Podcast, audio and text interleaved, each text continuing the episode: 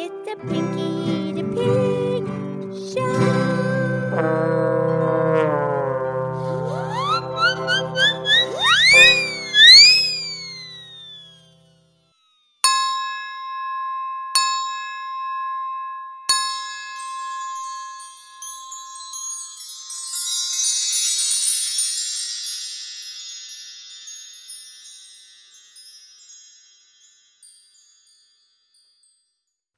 It's me, it's Pinkie the Pig. It's time for our show, and today is Thoroughly Terrific 7 Minute Thursday. And I'm here with my excellent friend Mildred the Moo Cow. Hi, Pinkie. How are you? I am good. How are you? I'm good. What would you like to talk about? You pick, Mildred. It's your turn. Okay, well, as you know, next week is Penelope's birthday. That's right. She already got her brand new party dress. She gets a new chiffon party dress every year for her birthday. Oh, nice. How old is she going to be? 11. Nice, nice. Well, also, um, today we celebrate a very famous birthday. Okay, sure. Who would that be? Well, Alexander the Great. Yeah, but we already did a podcast on Alexander the Great. Right. I think he was born 356 BC.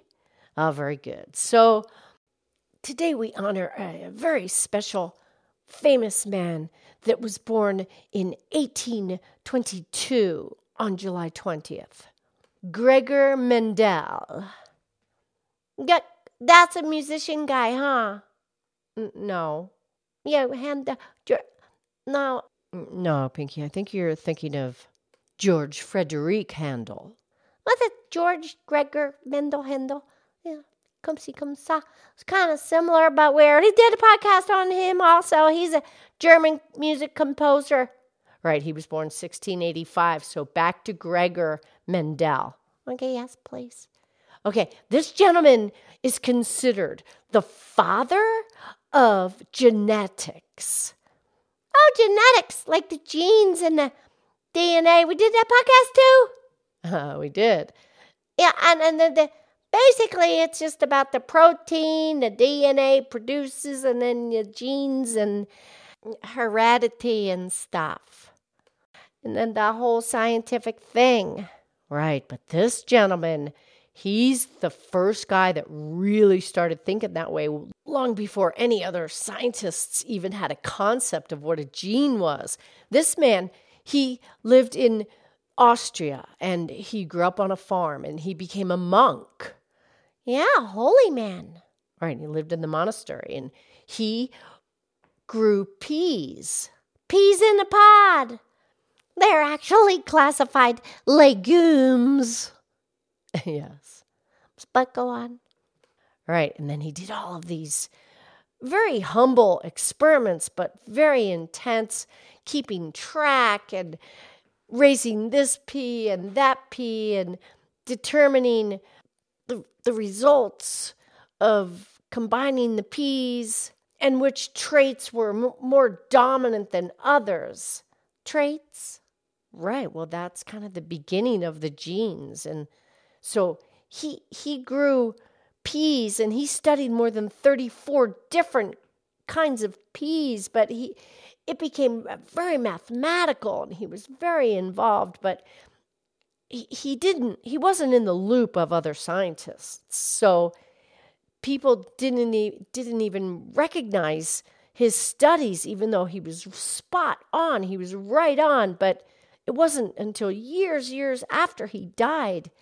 He died in 1884, and it it wasn't until 1902 that his humble experiments were recognized because he just wasn't in the loop of the other scientists. But then they realized how brilliant he really was, and by 1909, the scientists were just glued to his early humble experiments. Yeah, he was ahead of his time, but he didn't know anybody.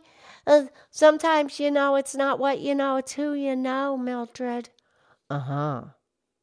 But he, he was just brilliant, and he realized that some traits were more dominant than others, and they may not show up in the offspring of the next generation of the peas. They may skip a generation or two and, you know, have a hidden trait, but he documented all of this.